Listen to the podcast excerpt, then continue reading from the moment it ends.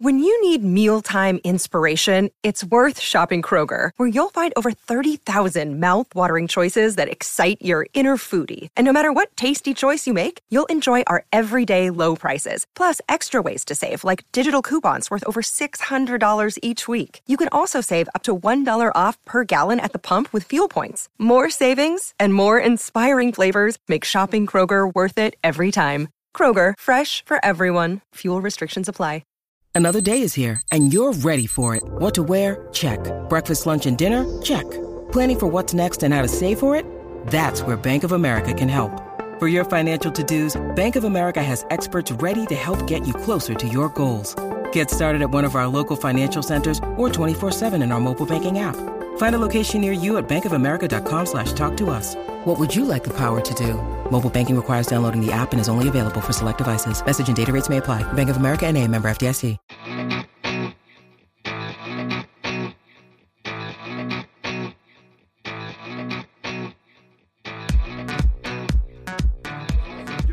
I was finishing the crossword and then I had to. Uh, Oh, is that what the you got to be fucking kidding me was about? You got a wrong answer? No, I just the um yes, like it it if you get it right, it pops up like um do do do do do do doot and it says congratulations your time but i got oh so close and it's like 50-50 whether i get it right on the first try or not um but i'm not going to make you wait while i search through all the the letters I mean, that's fine. I I'm gonna have to make you listen to my eating chowder while we podcast. i i am hearing this and I missed and- timed my day. Yeah, I mean, look, you have a very small child, and baby Cornelius is your main focus right now, not the Monsters of Socks podcast Yeah. hosted by You know what Dan sucks? You know what sucks? I'll actually I'll break the news right now. I didn't name him Baby Cornelius. I named him Baby Juan Soto. Mm. Mm. Mm. Now I'm in I, trouble. I, I, I you know how like- hard it is to change a minor's name? It's impossible. I have an easier time convincing Juan Soto to change his name than than changing a minor's name. I don't know why you know anything about changing a minor's name. Um, I'm just going to leave it at that. I, I would like to point out that the Yankees, having traded for Juan Soto, as everybody listening to this knows, and traded for Alex Verdugo, I th- I was thinking before this podcast there are four things I said would happen this offseason, tangentially Red Sox Yankees related, and two of them have happened. Now, Uh, Verdugo yeah. didn't get traded for Gleyber, but he did get Yeah. traded to the Yankees. He did get traded to the Yankees. That's the only one you really get credit for, I think, right? Because we heard about Juan Soto talking uh, to the Yankees or, or the Yankees talking to the Padres like two months ago. Uh, well, I Uh, I agree, but I which again makes the opening of last week's episode where you pretended not to know what I was talking about even more confusing. But I- that doesn't matter to anybody listening to know, no, you know what the problem was with last the opening of last week's episode was that you were using pronouns, and I didn't know Dan's whether you were talking about anti-pronouns. Dan's Soto. anti-pronouns. My pronouns are Ohtani, Soto, and Verdugo. Joiner, Mm, those are my pronouns. That's fine. I said something about the Soto trade on Slack, but I wanted to gauge your reaction to it. Or and I want to stop you before you say, or or is it just sort of like priced into how you oh. thought? Go ahead. No, look, eh, I, I you're going to get to this. All right. So first of all, we're going to talk about Soto. What are we going to talk about first, Soto or Verdugo? Soto. Okay, so we'll talk about Soto first, then we'll move to Verdugo, then we'll talk about anything else. Before we get into any of oh that, boy. I have a really important question for you Sure. that has to take precedence over all of this. Oh, I, I, okay. it, I ha- you have to answer this. We can't, it- like, we, we can't do the rest of the show without it. I read a tweet two nights ago, the night of the Verdugo trade. And it was, I don't remember who it was from. I apologize. But it was just a tweet giving us little winter meetings juice. And it said that Jed Hoyer, Jed Hoyer, formerly of the Red Sox, now the guy in charge of the Cubs, got into a public fight with Bob Nightingale in the lobby of the hotel down in Nashville. Now, I don't really care about that. I don't even know. I think the fight was about Ohtani or something like that. I don't care. The reason why I'm telling you this is because I initially read Jed Hoyer as Jeb Bush. I don't know why that happened. It was late at night. I'd had a few drinks. I'd been, you know, I'd been scrolling the Verdugo stuff for an hour. I read it as Jeb Bush. And for the one and a half seconds that my brain was processing Jeb Bush at the winter meetings fighting Bob Nightingale, I was so happy. I was ecstatic. Like the synapses in my brain were just firing like they've never fired before. And I was actually kind of sad when one and a half seconds later I realized, oh, it's not Jeb Bush, it's Jed Hoyer. So, my question to you, Bryan Joiner who would be the funniest but somewhat plausible person to get into a fight at the winter meetings? This is a great question. I know. Obviously, to start with this. Obviously, this is very. Can I give you my answer while you think about it? Yes. I think the answer might be Jeb Bush. because, because I do think a couple of things. One, I think it has to be somebody sort of outside the baseball world for it to be funny, but there still has to be a plausible reason for them to be there. Jeb Bush, I don't know anything about Jeb Bush's personal life or hobbies, but I presume he's a big baseball guy, right? Obviously, his, his dad played in the College World Series. His brother adores the game and owned a team. I'm assuming Jeb Bush is a big baseball guy too. So, you know, he might want to be around for that reason. It's also the winter meetings, when you think about it, the winter meetings is a big convention of rich white men in a hotel in Tennessee. That is Jeb Bush's natural habitat, right? Like he probably spends four days a week in a hotel surrounded by rich white men. So he might just want to be there just to just to be where he's comfortable and loved. So I think it's plausible that Jeb Bush could be at the winter meetings and I if that if you can see that that's plausible, I don't I don't know if there's a funnier answer than Jeb Bush and Bob Nightingale fighting in the lobby of the Nashville Four Seasons. I think you need more sleep, man. Je- Jeb Bush is not funny and not interesting. But no, he's did... no, that's what makes it funny. No, that, it's no him it's getting not, in the no, fight is what again, makes it funny. Again, f- listeners, Dan has a young child. Okay, Be- but I will say he's not totally on the wrong track because if you're talking about plausible people who are there, I, in thinking this through, came up with like the idea of a loudmouth media member and an awkward, as you said, tangential person, person you could see being there to be seen, to rub elbows, to politic a little bit, whatever. And I was going to say Stephen A. Smith, but he wouldn't go to the winter meetings. He's too big for that. But the Mad Dog would. Mm.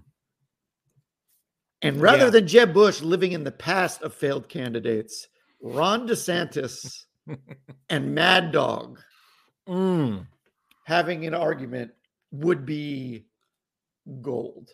And what if Ron DeSantis was there to hang out with his old friend and college teammate Craig Breslow? See? See? Damn it. No, no, no, no, no. That's an assist. Take the assist. I threw That's down the one. dunk. You can take the assist. yeah, Uh, DeSantis is pretty good. I still don't. I mean, that's certainly a bigger deal. If it's DeSantis, he's it just so still might be everything funnier. he does Bush. is so awkward. And Mad Dog has a whole lifetime of just speaking extemporaneously to the public. Like Yeah. I DeSantis would be so out of his element and it would be I, I I'm sticking with mine. All right, So here's my that question. was I did not I did when you started with the Jeb Bush stuff. I was like I don't, I don't. Do you mean? Yeah, I think Jed Hoyer is funnier than Jeb Bush in this case. Uh, that's frankly. no, that's crazy. That's crazy. No, finding out that that would have been the biggest story to come out of the winter meetings if we had found out that Jeb Bush got in a fight with Bob Nightingale at the winter meetings lobby. Okay, now when you a say, when when you say it like that, okay, that's pretty When funny. Yes, when I say it like the premise of the question, yes. Yeah, but what you but what you're saying is like sort of Mad Libs, and that there are many many names you could put in there, and it would be funny. But I well, that's why I said plausible. That's why that's why it's got to be somewhat plausible. Like you Well, can't his like brother Richard did. Uh, Simmons. His family did own the Rangers, so like that's Right. very you know. Why didn't we let George W. Bush become commissioner of Major I- League Baseball? Uh, How let me ask how often do you think about that question? Because I think I probably consider it four times a year, maybe. Uh no, I'm way more think of the what if the New York Times and James Comey hadn't lost their shit uh and just wanted to just wanted to be messy drama people in the week before the election. Yeah, but we don't even we don't even get I don't even the- like Hillary. I don't even like don't Hillary, even- but like come we on. don't even get to the 2016 election and Trump if Bush if we don't have the Bush presidency first, if we don't have the Iraq war first. Because if we don't have the Bush presidency, we don't have the Iraq war. If we don't have the Iraq war, we don't have Obama. If we don't have Obama, we don't have Trump. I mean, it's and and the what starts it all is Bush versus Gore. Like that's it. Like that's the beginning of everything. No, what starts it all is him not getting the commissioner's gig. That's what starts that's it my all. point. That's my which point. which you know what? He might have been good at. He really might have been good at that. taking My care God, of history taking so care of his billionaire buddies. He's good at that. He loves doing that. Yeah. He's very good at that. Anyhow, on more happy news, uh, the best hitter in a generation just went to the Yankees at age 25. Stop me if you've heard this before. It is a cold day in Boston, and Juan Soto is a New York Yankee, and you are inexplicably happy about it. And I will tell you why after the break. Oh, good tease. All right, we're back. Here's why I'm happy about Juan Soto being on the Yankees. The white hot fire it lights under the Red Sox organization. There is there's a rise. I am I would rather have the Yankees beat us to a pulp and win the division than both teams be mediocre and nobody give a shit. Because the only thing that affects the owners is shame. And I believe that Breslow is going to make it won't be as big a move as getting Juan Soto, but like that's you know, I'm happy that the arms race is back on. Yes, yes, the military industrial you are happy. complex. yeah, there you go. I'm happy that you're happy. I'm not quite as convinced. Like, all right, so when you say the arms race is on, do you mean now that in your head the Red Sox are definitely going to land Yamamoto? No, but I did say that they would, and that was one of the four pillars of the offseason I laid out. I think the my point is that forget the big picture stuff. I'm just happy to be back at the normal table. I don't Were know if we are yet. Yes, we I are. Stop we are yet. Stop. We never, never, never would hear in the Bloom era the Red Sox are still in on so and so. Never, never on the top names. Ever, ever, ever. All right. Well, a couple of things. I am still concerned. I think I mentioned this last off season when we had a debate about John Henry. And, you know, we sort of discussed the debate about is he cheap or is it something else? And I argued that I don't necessarily think he's cheap. I, I, I mean, he's a billionaire and he doesn't want to spend money. Obviously, none of them do. But I also argued that I truly believed that John Henry and Chaim Bloom both believed that every big contract was bad strategically. I I really do believe that John Henry in his core at least thought that up to last year. Has he changed his mind on that? I don't know. But I think it's possible that he hasn't. And I think it's possible that he thinks he's being the smartest guy in the room But by but being the only one not to chain himself to these They fired the guy who was doing that. They did.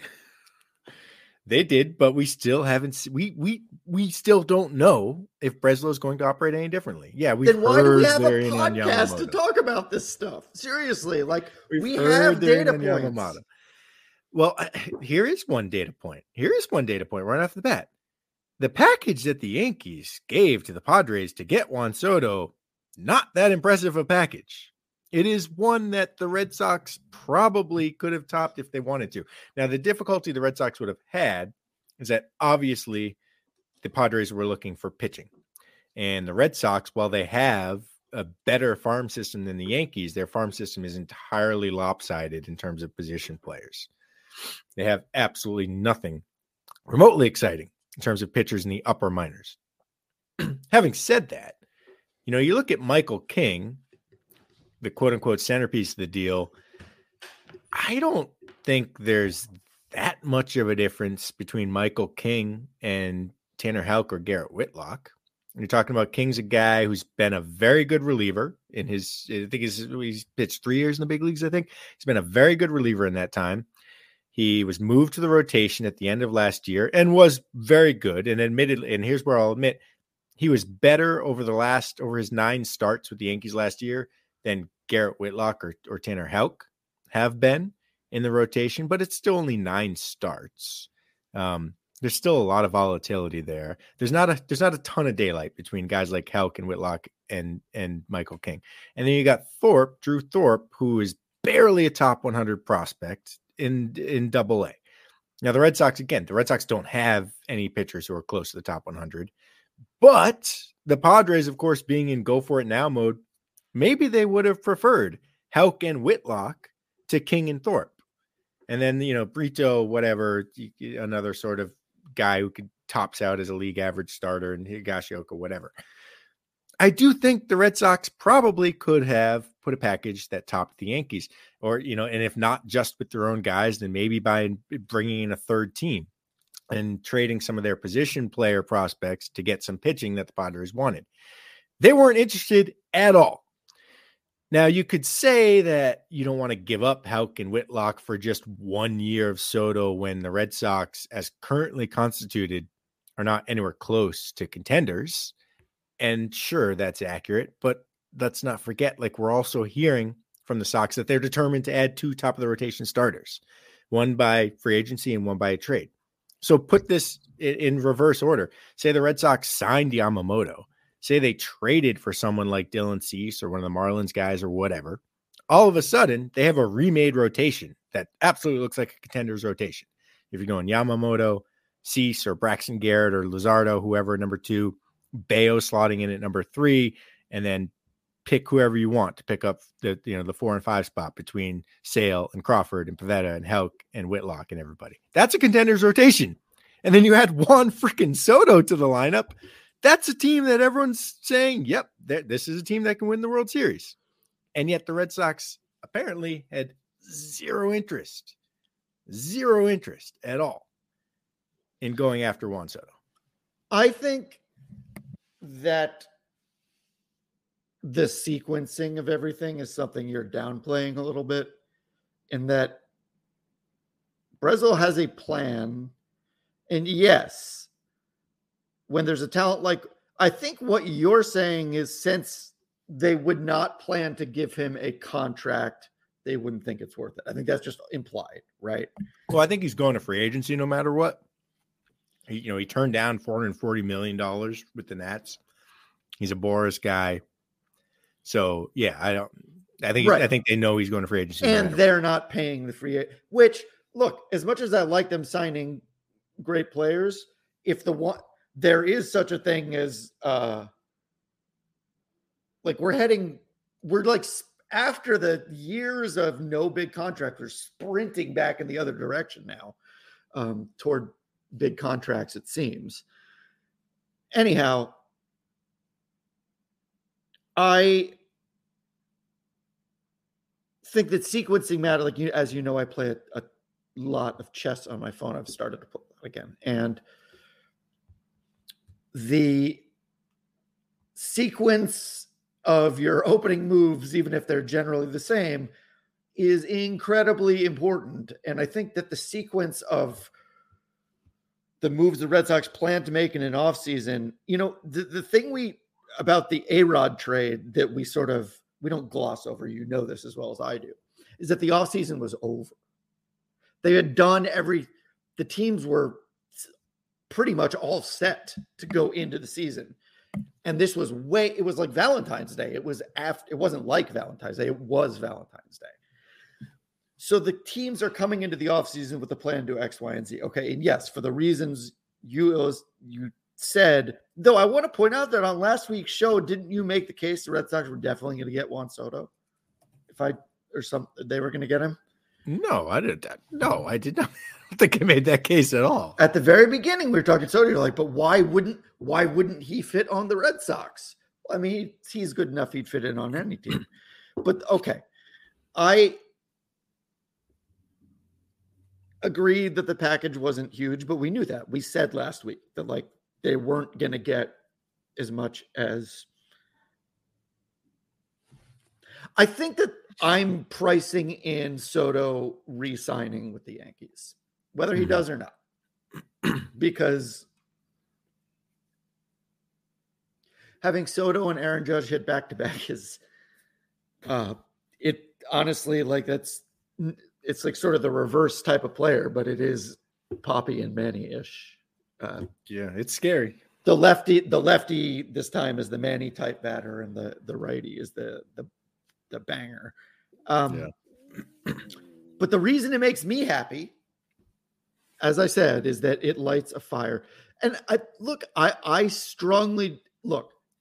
If we care enough to read about the rumors, we can take a little where there's smoke, there's fire. I think we're smart enough to look through obvious planted material and whatnot but it definitely seems like the Red Sox have a been in more rumors and b sort of made more stated goals toward what they want as compared to the bloom regime where it was all we're just waiting for the for the last person to fall through cash that check and hope that these like uh, five dollar chips add up and they're not doing that you're right about that you are right about that and and i don't doubt that they are very much making up a real genuine play for Yamamoto right now.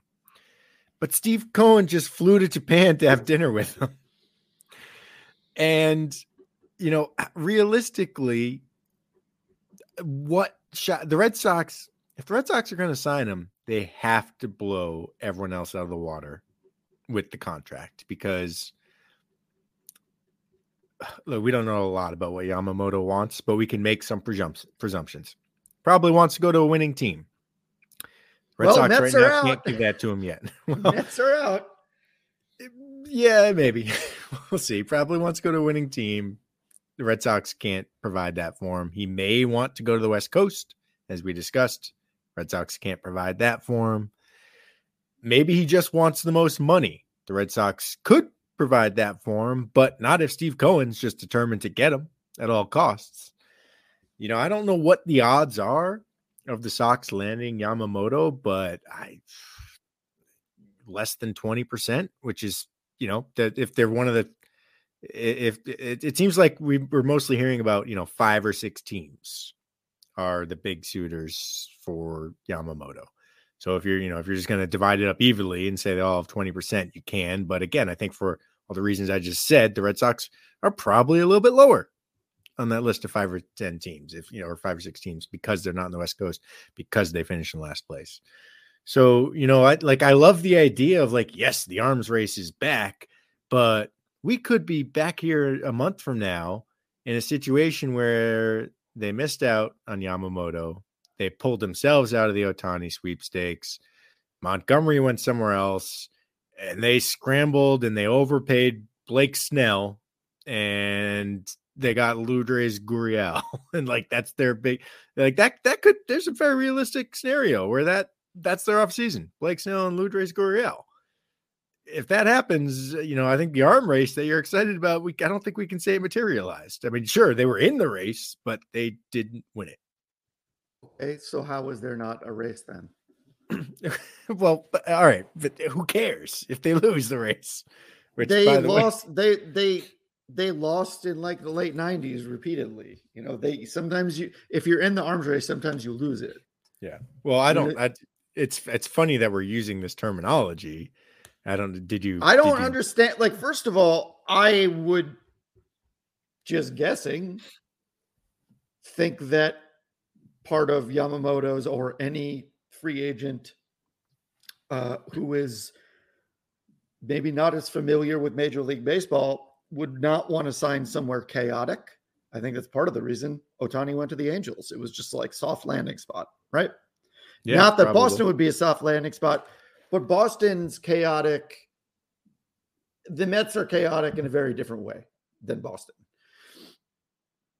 The, you know, I don't think there would be a, a thought that, I mean, look, if Yamamoto went there and the Mets went south, what would stop, unless there was a no trade clause, Steve Cohen from being like doing what he did with DeGrom and Scherzer? Now, of course, that are not DeGrom and Scherzer, Scherzer and Verlander. Uh, now, those are exceptions because they're so old, but chaos. I they're aiming high. And you're saying what you're saying is what if they aim high and it costs them a little bit more than it like and they overpay Blake Snell? Well, then they over I mean, I have the same concerns with Snell as anybody else. He does have two Cy Young awards. I know. I know. It is it is hilarious. Like he's a Blake Snell has got to be the one. most. He has to be That's the, the single most disrespected multiple Cy Young Award winner of all time. Nobody, none of the fans have any, any interest in him at all. It's so weird because, like, if people win multiple Cy Young awards, it's very often back to back or like two and three years, right? Yeah. Because they're just they're like Lincecum, Pedro, they're at their peak. There's like boom, boom, like Maddux, boom, boom, boom, boom, boom. Just sign. Now Clemens just could sprinkle it in and out, but he was probably the best. Sprinkling other things in and out. Yeah, sure. I mean, he was really, really good. Uh, but this is crazy because Blake Snell is not as good as Roger Clemens. And just win one, sort of lose the ability to control the ball, not even really get it back entirely, but then just go win another one in the other league is fucking crazy. Well, I mean, yeah, that's the thing. Like, it's not. I just... know we don't want to pay for past performance, obviously, yeah. and I know that that's why he will probably get overpaid. At the same time, aiming high right now to me, like I'm just, I'm still yeah. in the luscious afterglow. Just, uh, I think that is that is exciting, and sure, Blake Snell. I mean, look, you said uh, like it's not that it's not that Blake Snell lost the ability to control the baseball and then got it back last year. He led the league in walks yeah. this year, right? He uh-huh. still didn't get it back. He just stayed on the field and struck right? everybody else out. And struck it's everybody like, else out. So that's yeah. the thing. It's like I, I just that that style of pitching just he's not a top 10 pitcher in baseball and he's, he's not, not, he's not yeah i don't even think he's top 20 i don't think so I, either i really don't on his best day he could be as good as anybody he like yeah. that if he's not walking people he will fucking destroy you like it's just yeah. Uh but ifs and nuts were candies and nuts right yep so right. you want to move to verdugo let's do it all right. I, I have a. I, here's my first question for you for okay. Alex Verdugo. What is Alex Verdugo's Red Sox legacy going to be? And since I know the answer to your question, was it ever possible for that answer to be different?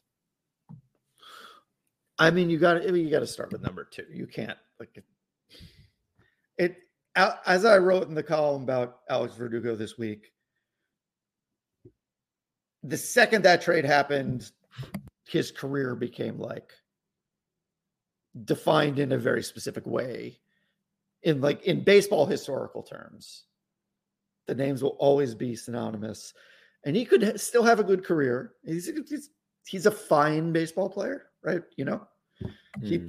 he's it's not going to kill the red sox not to have him it's not going to kill the yankees to have him right he I think the defining feature of his Red Sox tenure outside of that was his petulance last year. And almost certainly, yeah. And the Red Sox, and look, I sympathized with him because the Red Sox were a shitty organization. So I empathize and I sympathize. At the same time, I didn't like it, and I don't care that he's gone. In fact, I'm happy about it. Dick fits. If the dick fits, that's what I wanted to name this podcast. If the dick I can't. fits. I I really, I I really am so curious about Dick Fitts's parents. I they're either they're either like completely clueless or they're the funniest goddamn people on earth. I hope it's the latter, and I hope we see them show up at Fenway. Think about how old he is. Okay, not very, and his name is Not very. Richard. Do you Not know a lot of Richards his age? I don't. I think like Richard is like Dick it- Lovelady. Do you Yeah. think that was an accident? Richard is going to go into the Adolf char- uh, category of names, isn't it? Where it's just like nobody No, is named. Richard ever. oh, again. oh, oh, well, but yeah, not because of no, that, that's what that's what Donald's gonna be. Yeah, exactly. yeah. But All right. Well, so you're excited Verdugo is gone, but hold on. Okay. just let me just let me just say this. It's incredible. Mookie Betts becomes Alex Verdugo, becomes Dick Fitts. Mookie Betts trade. That's true. So the Mookie Betts trade, as of now, is Mookie Betts for Jeter Downs, Connor Wong, Dick Fitts. Uh, what is it? Jacob Weissert? Is that is that the name? And three years of middling production. Yeah, yeah. All right. So there you go. Um, all right. Look, you're happy he's gone. I understand why you're happy he is gone. Um, I don't think I'm not really gonna miss him. You know, I did write like I do think there was a possibility that his legacy could have been something other than just the guy who was traded for Mookie Betts. Of course, there was there was a there was a very very clear instance in 2021 where if they won Yeah. the World Series, it would be totally different, or even Yeah. made the World Series. Yeah. I mean, he, was the best player in the team in 2020, arguably. You know, I think the what there, there was no 2020. Red There was no team. 2020. I know that's really yeah. It's on poor Alex. His MVP season didn't happen. Um, but you know, having said that, yeah, look, he's he's a league average guy. He's always going to be a league average guy. He might pop 20 home runs in Yankee Stadium. He'll go through his stretches. That's great. So I don't mind the deal either. But we do have to acknowledge something here. The major league team is worse today than it was three days ago. And in fact, it's it's guys- worse today. This guy, I want to break something to the Monsters of Sox listeners. The Slack chat is ridiculous. They're like, oh my God, one did this. What if the Red Sox don't do anything? Just fucking wait. It's going to happen. It's the off season. I know. These things are going to happen. Well, that Just can't be the haven't happened podcast. The podcast can't be. uh We can't analyze the Verdugo trade because can't we don't know what's gonna happen that Nothing next. happens. That's nothing has happened. First of all, something did happen. They traded Verdugo, but like all these players are available, and I think we're scarred. I know I I admit that I'm scarred. You guys are in denial.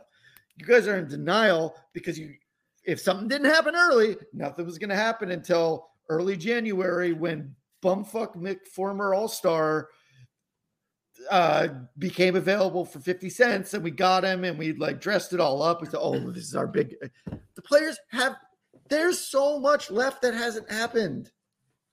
It's just the sequencing, something has to happen before the next thing. If at the end of December we're in the same position, I will share your concern. Fuck. If by I'm if by even next week, if by next week at this time we're still in the same position, I will share your concern. I, I don't don't, think we even. will. I don't. I don't even think I am concerned because, like, I I read the slacks. You guys are all concerned. There's there's plenty of time left, and as I said, I think this is a that's a I think it's a about as good as you can expect as a return for one year of a league average guy with attitude problems. Um, I so I'm not saying I'm concerned, but from a like an intellectual standpoint of looking at this team as a problem. So Craig Breslow has so far he's made two moves, and he has in both moves traded away the starting right fielder and the starting second baseman, and not gotten significant major league talent back for either one of them. Now, neither one of them is that special anyway. Alex Verdugo, his baseline is league average. If he jumps it up a little bit, he's you know maybe a fringe all star. Luis Urías is Eh, you know, eh, we were hoping for him to be league average and weren't certainly didn't get that in the second half of last year. So I'm not saying these are big losses, but they now are. They don't have a second baseman or a right fielder right now, and we did see.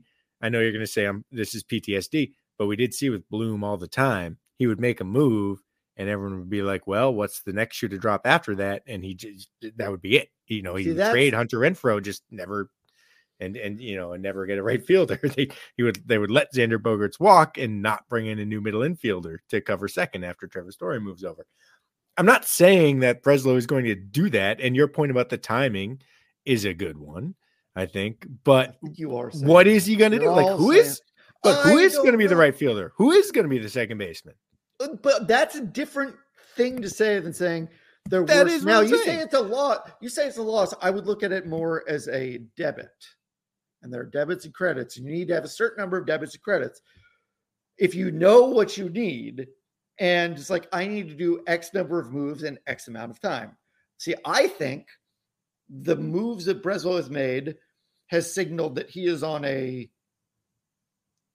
I guess I think you have PTSD from Bloom acting, doing one thing and then doing nothing because I think that virtual like MLB trade rumors is fucking cooking these days and the Red Sox are involved in a lot of it because typically a team would make a lot of moves.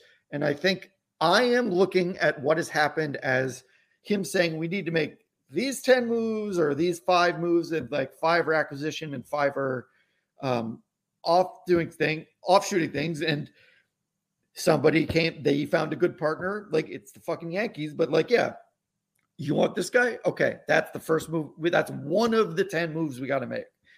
Five are five are of one kind, five are of the other. At least that's my hope. But my my general point is that I am after we had seen it with Bloom so often, it was very fair after a move to say, well, the team is worse now because you know nothing is coming. This is my my point to you guys on Slack and to you right now and to the listeners is just embrace the, that it's over, guys. It's over. This is going to be I I, I, I think, hope you're right. We don't know that yet. We don't know that. We don't know that. You're and, living in and, the past. And as Mike Mike Carlucci wrote on the site this morning, I don't know that Craig Breslow basically, in Mike's words, quoted Chaim Bloom. when with uh, did you see the, the quote he made about uh, we have to run our own race? Uh, I did not see that. Okay. would you like me to read it to you? Breslow, certainly I would have liked for this time to have been more productive. He's talking about the winter meetings in terms of actually walking out of here with starting pitching or a right handed bat. We can't control those things. I think it's just really important to remain disciplined to run in our own race. Okay. So, but even then, even then, I disagree. Would Bloom have I'm literally asking because I think the answer is no. Ever, even so much as publicly stated, this is what we want. He didn't uh, say Xander Bogaerts is priority A and one A and one B. No, no, that that is politicking. That had nothing to do with it because that was between them and one person who had specific leverage over them, emotional leverage. Okay. This is I they are talking about the generalized market saying I want a starting pitcher and I want a right fielder. That is showing your hand more than Bloom I think ever did. And so my point being that he has now set an expectation that he will do these things and I'm just saying it feels like progress to me, even if we haven't seen the deals yet. Okay, if, I want to I want to clarify. It, it sounds like I I feel like it sounds like I'm freaking out about things so far. I'm not, and I don't really care about this quote all that much for all the reasons that you said. Literally, like two people, two players have moved. I mean, if you want to get a rise out of me with it, I totally respect that. Yeah, but like it is, you know, I I tweeted about this quote. I was like, you know, running your own race is great advice. if you're trying to grow your like startup artisanal soap business. It's not great advice if you're actually in a race, which is what Major League Baseball is. Like you are in a race with 29 other teams. I think he might specifically be talking about the the um the off season because notably usually like Soto isn't the biggest domino, but usually it's the biggest. And frankly, Soto is a trade, so it's different than Ohtani. It's going to be. I think you're going to just see a cascade after Ohtani. No, I I agree, and obviously, yes. Look, Ohtani is holding everything up. I am not pulling the fire alarm here. I'm not, uh, you know, getting my pitchfork out for Craig Breslow. But it is that I mean that is an that's exactly minus the we would have liked to get a pitcher and a right-handed bat. The we just need to run our own race is exactly what Chaim Bloom would say, and does go to the concern I have well, that I mentioned at the beginning of this pod and that others. John Henry is still convinced that he's the smartest guy in the room and that all of these dumb teams giving baseball players money are sure going to pay for it someday they're oh they're going to be in a real bad spot 10 years from now when Juan Soto's contract doesn't look good and but we won't have that problem because you know we're just not going to play in that sandbox except for I think the reason why they're so aggressive in going after Yamamoto is because he's 25 years old, right? Like you can give a 25 year old a long term contract just like they gave Rafael Devers a long term contract. Um, which uh, I I do think as much as See, I think the Devers contract works against what you you're saying because if he really believed what you just said, he would not have done the Devers contract. But if he did do it because he was under public pressure, then he's susceptible to public pressure. So it's got to be one or the other. Yeah, uh, well, I, I, don't think he's ever. And I think, and I guess you're. I'm guessing you would be like, yes, Devers is a special case, and he thinks that is sufficient. But I, I would say that that's speculative. Not least wise because I just made it up and put those words into yeah. your mouth. Well, it's all speculative. That's just the fucking problem with John Henry refusing to engage with the media or the fans in any way, shape, or form. Like we have no idea what but he. That's why I appreciate the t- the little, even the smallest part of Craig Breslow. I mean, look, yes, the pablum of running her own race, but many other teams that haven't made moves would say something like that. It's just that's I think that's something probably all GMs say.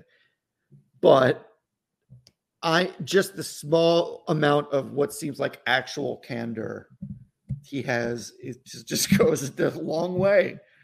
I'd rather have him be give us tiny bits of actionable information. And again, we don't know, but if he is, then be totally standoffish, but then go on the cool kid podcast and be like really uh personable and whatnot. Like I don't care if Craig Bre- Breslow is personable, frankly. I would imagine it would help in his job. So I imagine that he is. But this is not a project to see how smart Craig Breslow is. It's a project to build the Red Sox. And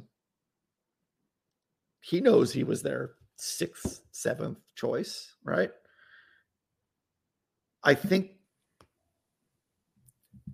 I mean, look, I had never considered at this point that the other six were might have been like, no, I'm not going to do it the cheap way. And Breslow was like, I will. So now you're scaring me in this fact that you just put well, that in my head. Just, we just don't. I think. I think. look. I. I just sign Yamamoto. Like your attitude. Just sign Yamamoto, and nothing else matters. And I'm sure. Fine. Yes.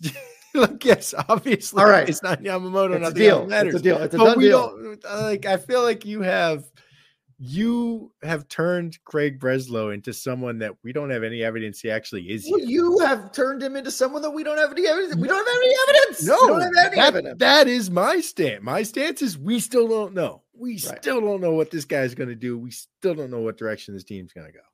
And my statistically speaking, in like positive regression, I think that it would be very, very now, yes, if John Henry is calling the shots, it may look very similar. But even in that case, given that they replaced Bloom, positive regression would suggest at the very least he is more active than Chaim Bloom. Eh, because it's hard to get less so. That's true. He's certainly hitting the ground running. I can't but like the balls it takes to to for your first significant trade to be with the Yankees. My and, God. And I mean, it's I mean, Bloom's first move wasn't it wasn't either their first moves or their first trades, maybe. But or it doesn't matter. It's the signature move, and then coming in and just trading him to the Yankees for Dick Fitts. so, do you have anything else to say about Verdugo? Well, uh, we got a I- little sidetracked. As we did get a little sidetracked. Um, I a couple of notes. One, he is absolutely going to kill us in the first series at Fenway. I think he proved he proved that in the Dodgers series this year. I think in Mookie's homecoming, right? When I mean Mookie was outstanding in that series. Verdugo matched him. It, yeah, it matched him on the field inning for inning. It was incredible. Um, he's going to kill us. He's going to hit 20 home runs. Uh, I was listening this morning to uh, Pot on Lansdowne. They had they had a, a Yankee podcaster on, Emily Nyman, um, eh, who you know, like all Yankee fans, hates Verdugo. And she asked Fitz sort of for like a prediction how how how he thinks Verdugo's sort of whole attitude and shtick is going to play in New York. I think there's a real possibility that this year goes really, really well for him and the Yankees. And he, like, as I as I wrote in our Irish Wake piece, like Verdugo was so close in so many ways to being a real fan favorite here. Uh, He's a clutch hitter. He has like he has attitude up the ass. Um, he couldn't he harnessed it in bad ways sometimes, but if he could have harnessed it in more positive ways, like if if he had just been if he had been a if he had been 10% better, If he was somebody else entirely, he would have been liked so much more. not entirely. That's the thing, 10% better. I'm saying if he was like 10% better on the field and 10% less hated by by Alex Cora, then I think there's a possibility where he's a real fan favorite. And I think if you stick him in Yankee Stadium, like he could get that 10% just by just by aiming at that short porch in right field. He could get that 10%. You know, he could go in there and just be a you know, the Yankees have been kind of boring too. And That Alex Verdugo has a lot of things. That's what I said. I'd rather Yeah. have the Yankees kick our ass. If that's the other part. If you are right, if you are right, and not right, because you're not saying this is going to happen, but if you are, if your suggestion that possibly John Henry is still pulling the strings, and this will look markedly similar to the Bloom era. That's why I like the Soto trade because then the Yankees will presumably beat the piss out of the Red Sox and embarrass them. So that's why, to me, it's sort of like a win-win. well, I, I yeah, I don't know. I'm still The other not. thing I like about it, sorry, to but is that I will actually get to watch Juan Soto on a regular basis because when he was on the Nationals, it was like, why would I watch a Nationals game? yeah. And then when he was on the Padres, it's like, well, he's playing on the West Coast. Now, at least get a chance to see him play. I'll say this. You know what? I haven't even thought about that until you just said that. Ohtani, this is going to be Ohtani to if he goes to the Blue Jays. Think Yeah. about how much more Ohtani we get to see. that that that would be amazing. Um, but I haven't thought about this until just now when you said this. This is going to be a sort of fascinating test case for me and probably for a lot of fans all across America. I'm not sure there's ever been a player I have liked so much who's ended up on the Yankees as Juan Soto. Yeah. And damn, I like some. I like some players. I liked players a lot. Like I like CC Sabathia, right? I like Yes. Curtis Granderson, right? I actually like. It's really hard for me to dislike Aaron Judge in like principle. He's this monstrous guy who hits 99, who wears 99, and he's a fucking awesome hit. He's not just a home run hitter, he's a fucking awesome hitter, right? See, I have no problem hating Aaron. I have no problem hating him in the context of the rivalry, but I get it. Like I see that, but like yes, Soto is it's really it's really and he is the rare player where it wouldn't immediately make you hate it. Yeah. I, I don't I don't this is what I'm saying. Like I have no idea how I'm gonna feel the first time I see Juan Soto walk up to the plate in, in Fenway and wearing a Yankees hat. I have no idea. Because I don't I can't think of you're right. Like Curtis Granderson, yeah, sure. I liked him when he was on the Tiger. Yeah, everyone we liked everyone on that Tigers team. The the Jim Leyland. like that was a fun team. Right. Yeah, I liked Curtis Granderson fine. Um, CC Sabathia, same thing. I loved to, you know, I loved watching. I saw him pitch with the Brewers twice when when he was, uh, you know, one of the greatest deadline acquisitions of all time, like sure carrying was. that Brewers team into the postseason. I like CC Sabathia too, but not like Soto. No, like Soto is. I mean, he's a guy you look at. I mean, he's someone I've been hoping and wanting to turn into the face of baseball for years now. Well, he's been supplanted. Speaking of which, I need to ask you this because I just I just thought of this. Because I see the Ohtani rumors, and it's basically uh, the West Coast and Blue Jays. Given that the Blue Jays play in the American League East, which the Red Sox also play in, fun yeah, fact. That is true. Do you want Ohtani to go to the Blue Jays? Um, I mean, do I do I want him to go to the Blue Jays in a vacuum, or do I want him to go to the Blue Jays instead of the Dodgers or something like that? This is a good question. Well, yeah, I mean, I think I I first of all, I can't believe there to me when they say there's four teams in it, I really cannot believe he'd be going back to the Angels after all this. I fucking do not believe that's going to happen. Yeah, I mean, I certainly, I have been thinking that myself this whole time. Now I just really don't know what to think, given just how weirdly the Blue Jays secretive. are the Blue Jays are the only one where I'm like, well, why? Well, there isn't there like a big uh, Japanese uh, community uh, presence community in Toronto. I believe there is. I don't know. I don't know if there is a big well, Japanese big. community specifically, there's definitely a huge East Asian community. Okay, huge. Yeah. Um, right. I couldn't so, speak to whether it's Japanese specifically. See, I would love him to go. I don't care that it would come, especially way actually way more than Soto. Like I like Soto, right? I'm gonna enjoy watching him. He's got like the best eye in X number of years, right? Just one of the all already one of the all time best eyes. Probably ten. He is. I, I read this this morning. If you if you fudge the numbers on his 2020 season, which was obviously only 60 games, Juan Soto is one of just three players in history to have uh, six seasons of over three war by the time he was 25 years old. Yeah. And he's not as good as Shohei Ohtani. Yeah, that is correct. And so that's and and the Ohtani thing I had like I sort of think I was backbraining this, but that is exactly the same thing with respect to oh, I can actually watch Juan Soto play now. Like I can actually watch Shohei Ohtani play now. So to answer your question, I think I would be happy with him with the Blue Jays. It would just be cool because it's not one of the normal. It would just yeah, awesome. I, yeah. From uh, look, you know, I'm still I, am ultimately I'm a bigger baseball fan than a Sox fan, Sox fan specifically. And from that perspective, you know, Ohtani going to the Dodgers would be such a yawn. It would just be, yes. Know, who cares? Ohtani going to the Giants or the Mariners would be cooler, but then from our personal perspective, he's still on the West Coast. Yeah. Still hard to see him play.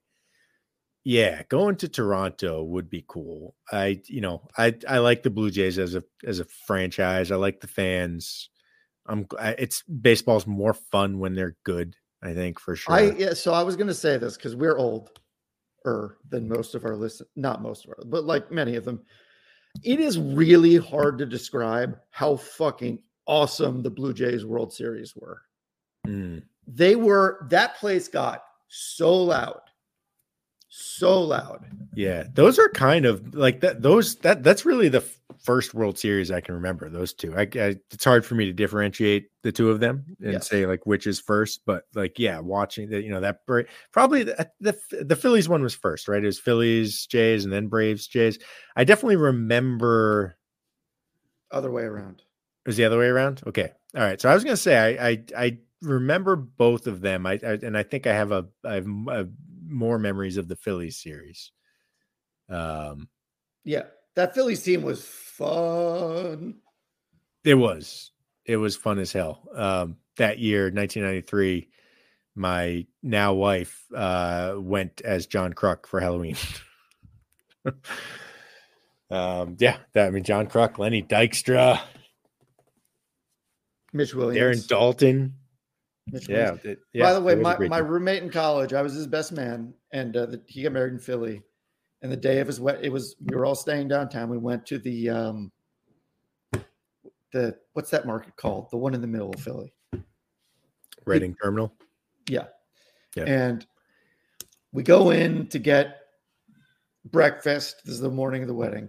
He's a Phillies fan, and we walk to the front, just sitting there by himself, signing autographs. Mitch Williams, just hanging out on his wedding day. So we wrote him like, "Congrats on your wedding," and signed it. I mean, he was doing it for some some reason, but we were also there like early because it was wedding day. We lot to do. Anyhow, all right. Uh, anything else on baseball before we talk nonsense? Do you want to talk about uh, the players the Red Sox lost in the Rule Five draft? No, I don't. No, neither do I. Neither do I. I always the Rule Five draft. The amount of coverage. Not that. Not that it's. Not that it gets a huge amount of coverage outside of. It's always in retrospect. Baseball, it's Twitter. only in retrospect. Like, oh, yeah. Johan Santana, who's like the yeah. main yeah, no, there's been like three. It's yeah, Johan Santana. I think I think technically Roberto Clemente was a Rule Five oh, draft, oh, but it was wow. like a totally different. It was like a totally different thing back then. Was JD Martinez? Am I? No, that's not. No, Garrett Whitlock was. Yeah, but I don't think JD Martinez yeah. was. He, no, JD yeah, Martinez like, was just let go by the Astros. That's what it was. Yeah, yeah. There's the amount of coverage that that the Rule Five draft receives on Twitter versus how important it actually is. It, it just, I mean, the whole Noah Song shit last year. I'm really glad. I I made a I, I didn't ban anyone from writing about Noah Song if they wanted to last year, but I decided I was like, I'm not going to write at all about Noah Song because this he's there's a five percent chance he even becomes a big leaguer. He's not. He's not. this people. is so stupid. He's not people. He's an unperson. Yeah, I hope he does, but who cares? The and the, the you know just the way people getting heated about Dave Dombrowski exploiting a loophole and yeah, messing with this young man's future by making him a major league baseball player and giving him a six hundred thousand dollars salary and surrounding him with the most talented coaches and players uh, in the world for four months. Like, who gives a shit? But whatever. So yeah, so I guess to my answer to your question is no. I don't think we need to discuss anything else baseball wise. All right. Before outside of recommendations, you got anything else? Because I have I have a couple follow ups. Hit me. That I I don't. It's not even a recommendation because I have a different recommendation. Hit me. So hit I me, told you I've been getting into the Shakespeare movies, and like you have and like I accuse you of saying hipster things, and you do sometimes. I but do. you say, "Oh, they're not hipster." What I'm about to say is going to really, really maybe set a new bar for hipsterness in literacy literacy stuff on this show, because in being back on a Shakespeare kick I looked for Hamlets and I was looking up the list of the best Hamlets, and I've seen most of them. There was one I hadn't seen with very good reason because it was a 1964 Soviet production of Hamlet. And I was like, well, too bad I can't watch that. And then I thought, uh, how did it end up on this list? And then my brain was like, because people watched it. He's like, but this list is in English. So someone who speaks English must have seen this movie, which means you can see this movie. So I went to a thing called YouTube, which refers to a, the tube that used to be in televisions. Right. And I found it. This is not my recommendation because this is too niche. Yeah. But uh, but it was cool as hell. But then here, but then here, uh, when I was at work today, did you at least watch it on your TV and yes, not just yes, your laptop? Yes, okay. Yes. Now there was ads every five minutes, like drink story, and it really didn't fit with the black and white sixty-year-old Soviet aesthetic. But beggars can't be choosers. a woman pulled up to the my where I work today, and her license plate said "Bard Lover," L O V R. Hmm. And when she came out of the store, I was like, "Can I ask you a question?" And she's like, "No." I'm Look like, at no, I'm you not just approaching random people on the No, I'm- street. no, no, no, Who I- are no, no. you? No, because I stand. I'm at a store and I talk to people, and so but Oh, usually I ask them if they want to buy X, Y, or Z. But for her, I was trying to be like, I don't care about you. Do you don't want what I'm selling? I know. And so her and I had like a 10 minute conversation about what I just described to you. She's like, Yep, I it's Shakespeare from the moment I was like able to read. It's just like it's he's, it's my favorite thing in the world. So we had a nice conversation about it. But it does tie into my recommendation since I actually stand outside for work. I don't know if you know this, it's cold. Mhm, mhm. But if you stand outside for work, maybe you want to use your phone. So gloves, not the best. Uh, yeah, you could do the the gloves with little tips, and maybe that's the solution. But on top of that, I got to tell you, those little hand warmers that you put in your pockets, that's my recommendation. That's things are great. Those Okay. those little hand even just even just as a treat for yourself. It's just it's it's nice if it's cold out. and It's like just it's like getting a little uh, you know just like a little upgrade for your fingers. That's a good That's it. recommendation. Over, over the past couple of weeks, we have recommended uh, thick, warm winter socks and tanned warmers on this podcast.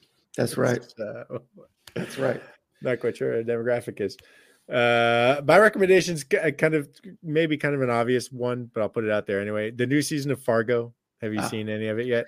I haven't seen It- it, but Fargo has never missed. Yeah, so I I I have a weirder relationship with Fargo. I missed the first season. I've never seen the movie ever. Never seen the movie. Um, cultural blind spot. I missed the first season of the show. I saw the second season and loved it.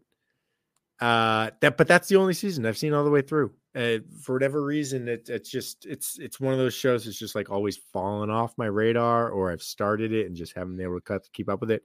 This season so far, Jon Hamm plays a constitutional sheriff. Uh, Juno I've seen Temple- the hot tub thing. You've okay, you've Yeah. seen that, yeah. Juno Temple, who Juno Temple, who She's an uh, incredible actress, man. She's Well, incredible. I so I haven't seen much of her except for her uh major role in, in the worst TV show of the last five years, maybe 25 years.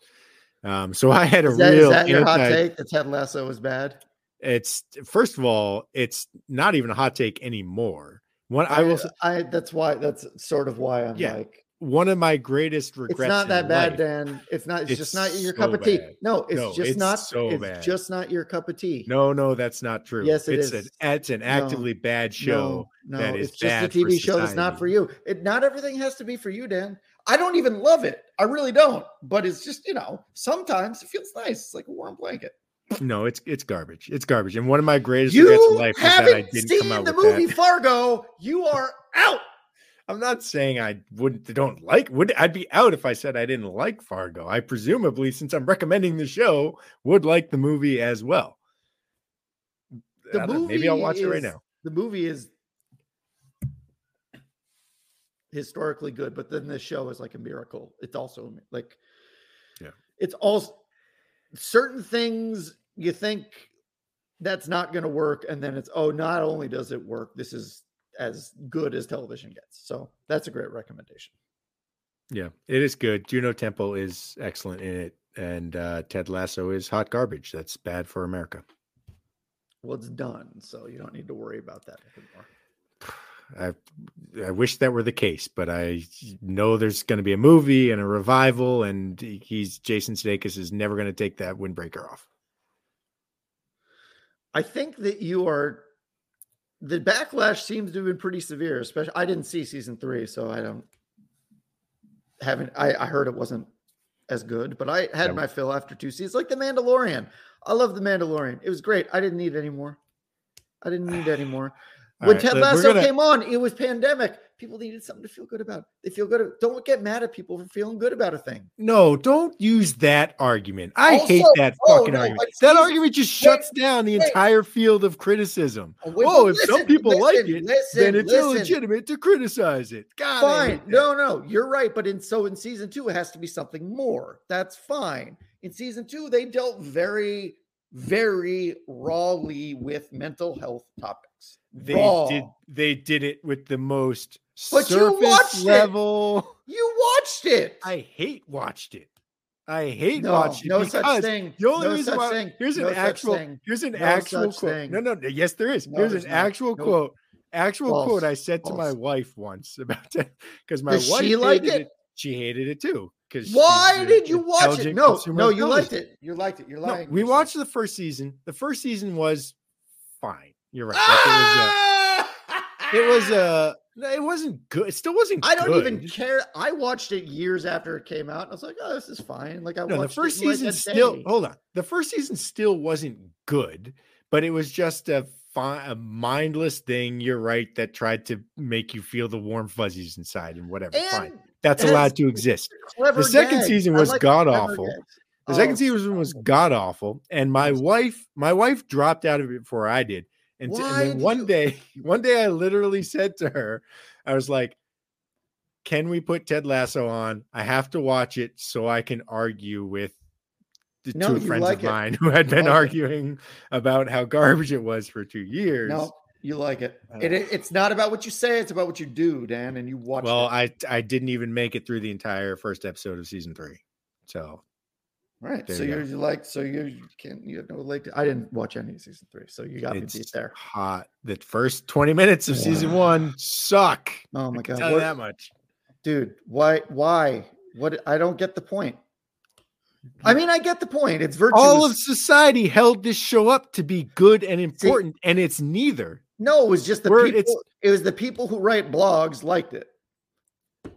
And they they won more Emmys in their first season than any other show in Who gives a shit? history. Emmy- Emmys are dumb. Awards Dude, are dumb. Whatever. The point is, it When does the, the, Oscar ever give it? Like the Oscar gets it right twenty percent of the time. like, sure. And and and are we not allowed to talk about it when they get it wrong? You're fine, but it doesn't make. It's important. It's it's important when when the culture goes off track. It's important that there's people there, Bryan, to to point it back in the right direction. And if you're gonna abandon your post, I I will do it myself. Dan's not projecting, folks. That's all for the Monsters of Sox.